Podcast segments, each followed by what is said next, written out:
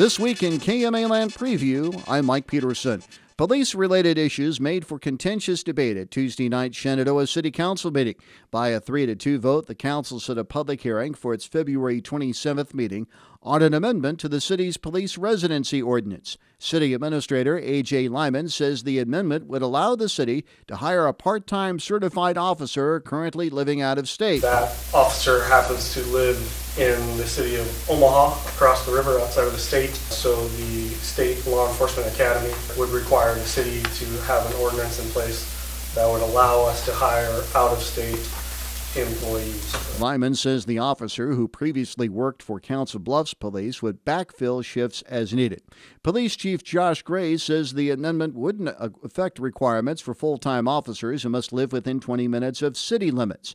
Council members Kim Swank and Tony Graham voted against setting the hearing. Swank says the amendment would set a precedent for hiring other officers. I think if an officer's going to work here, then he ought to be in the public and because I think that's a big job for the police is to get to know everybody in town, do a little shopping here. We live in Omaha, he's not to do any shopping.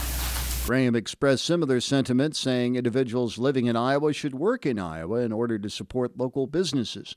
Councilman John Eric Brantner voted in favor of the hearing. Council members Rita Gibson and Richard Jones also voted in favor. By that same 3 to 2 vote, the council approved an amendment to the city's agreement with the International Brotherhood of Teamsters, Local Union 238, granting police officers a $4 an hour pay increase beginning this Friday and all other employees a $1.50 per hour hike beginning July 1st. Lyman says the union requested the amendment in the current contract, which was ratified in January 2022, because of the pay disparity for police officers between Shenandoah and other area communities, including Red Oak and Atlantic. That's where the discussion started. Okay.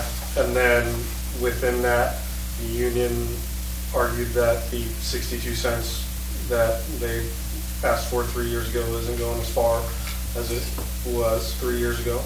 And so this is, this was the agreement they were willing to enter into to provide additional pay for the police officers. Swank and Graham once again voted against the amendment. Shenandoah Mayor Roger McQueen voted his support for the amendment, saying the city needs to retain its officers. We have to have this. We have to be competitive. We can't keep losing officers to every other town around here.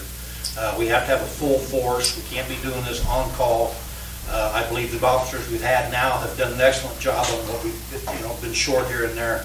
Unfortunately, you know, I guess in the union negotiation, this is what it's come to. Uh, I personally think we have some uh, hellaciously good employees. Council members Brantner, Jones, and Gibson voted in favor. Fire swept through a Glenwood business early Thursday morning. Firefighters from six KMAland departments battled the fire at Best Finish Auto Sales and Service at 209 East Sharp Street.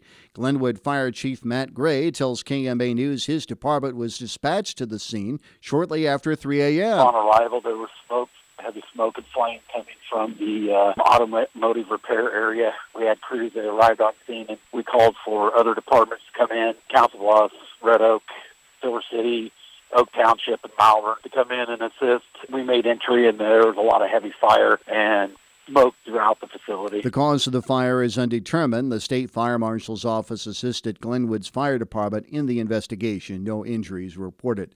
Though the exact opening is a few months away, Glenwood residents celebrated the long awaited completion of its new child care center last weekend.